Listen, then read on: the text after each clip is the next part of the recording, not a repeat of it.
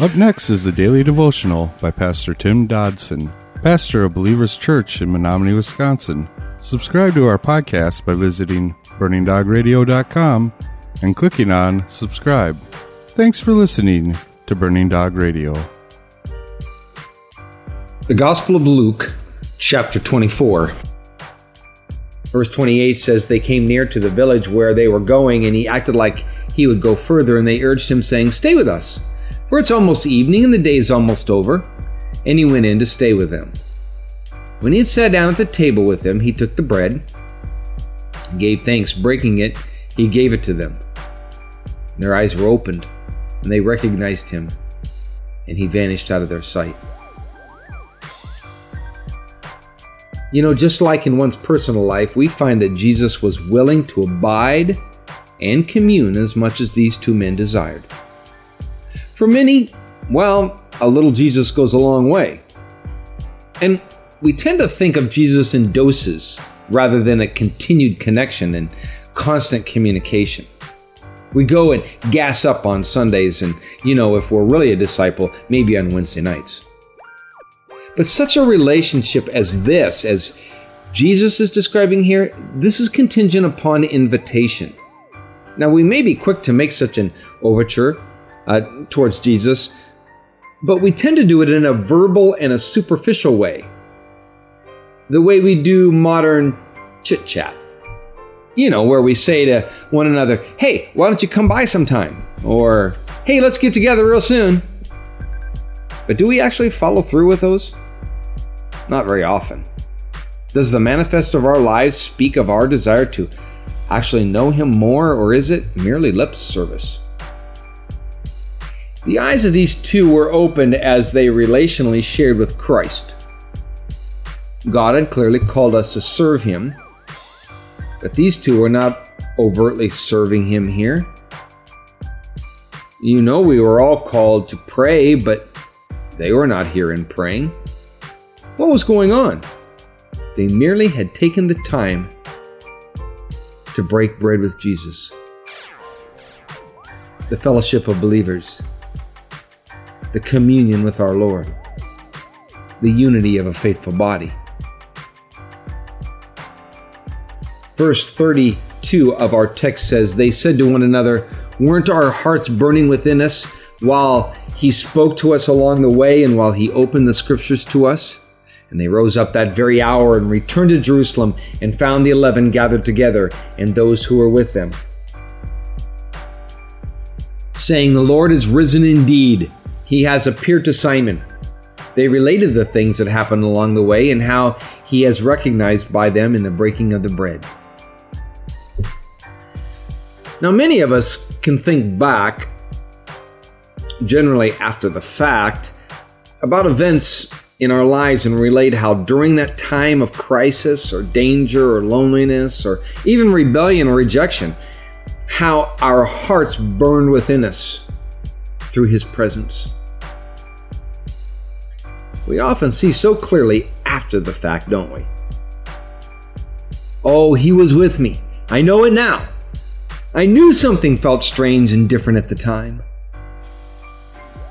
Overcome with enthusiasm and excitement, these two hoofed it back to Jerusalem in the dark to tell everybody else. No, this was not a salvation experience, but rather just simply an experience of thrill as they were overcome by the fact that they had been in the presence of Jesus and that Jesus was alive. And in that experience, there is joy unspeakable and full of glory. Oh, if such facts today could elicit that kind of passion and joy within the greater body of Christ. But you see, today his death and resurrection has so much so lost its luster and kind of slipped into a passe religious story instead of our ticket to redemption and eternal life. Do our lives as well as our words speak with passion and a burning heart? Ah, the Lord is risen indeed. Verse 36 And they said these things, Jesus himself stood among them and said to them, Peace be to you. But they were terrified and filled with fear and supposed that they had seen a spirit. Now, up until this point, none of them had actually seen the resurrected Christ, or at least not that they realized. Until one meets up with Jesus personally, you know, it all seems to be kind of the stuff of legend, doesn't it? Sort of a storybook account. Nothing takes the place of a face to face meeting with Jesus. Note the message that Christ brought herein. They were all shocked at the appearance of one whom they thought was dead, and in the moment of trouble, Christ brings them not correction, but a message of peace. That was and is the confirmation of the genuine article. Now, one more note on this. It seems apparent that Jesus was now able to enter a room without using the door. For the record, I look forward to having that resurrected ability. Verse 38 He said to them, Why are you troubled? Why do doubts arise in your hearts? See my hands and my feet, and that it is truly me? Touch me and see, for a spirit doesn't have flesh and bones as you see that I have. When he had said this, he showed them his hands and his feet. Now, Jesus said something here that we all need to take notice of. Those present that day certainly had plenty of reasons to be sad and depressed and troubled, just as we often believe we have, maybe we believe today. They had personally witnessed scenes that are horrific.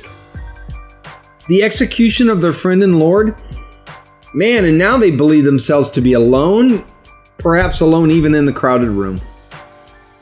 And now, when their nerves were worn and frayed, they believed themselves to be in the presence of a vision or an apparition.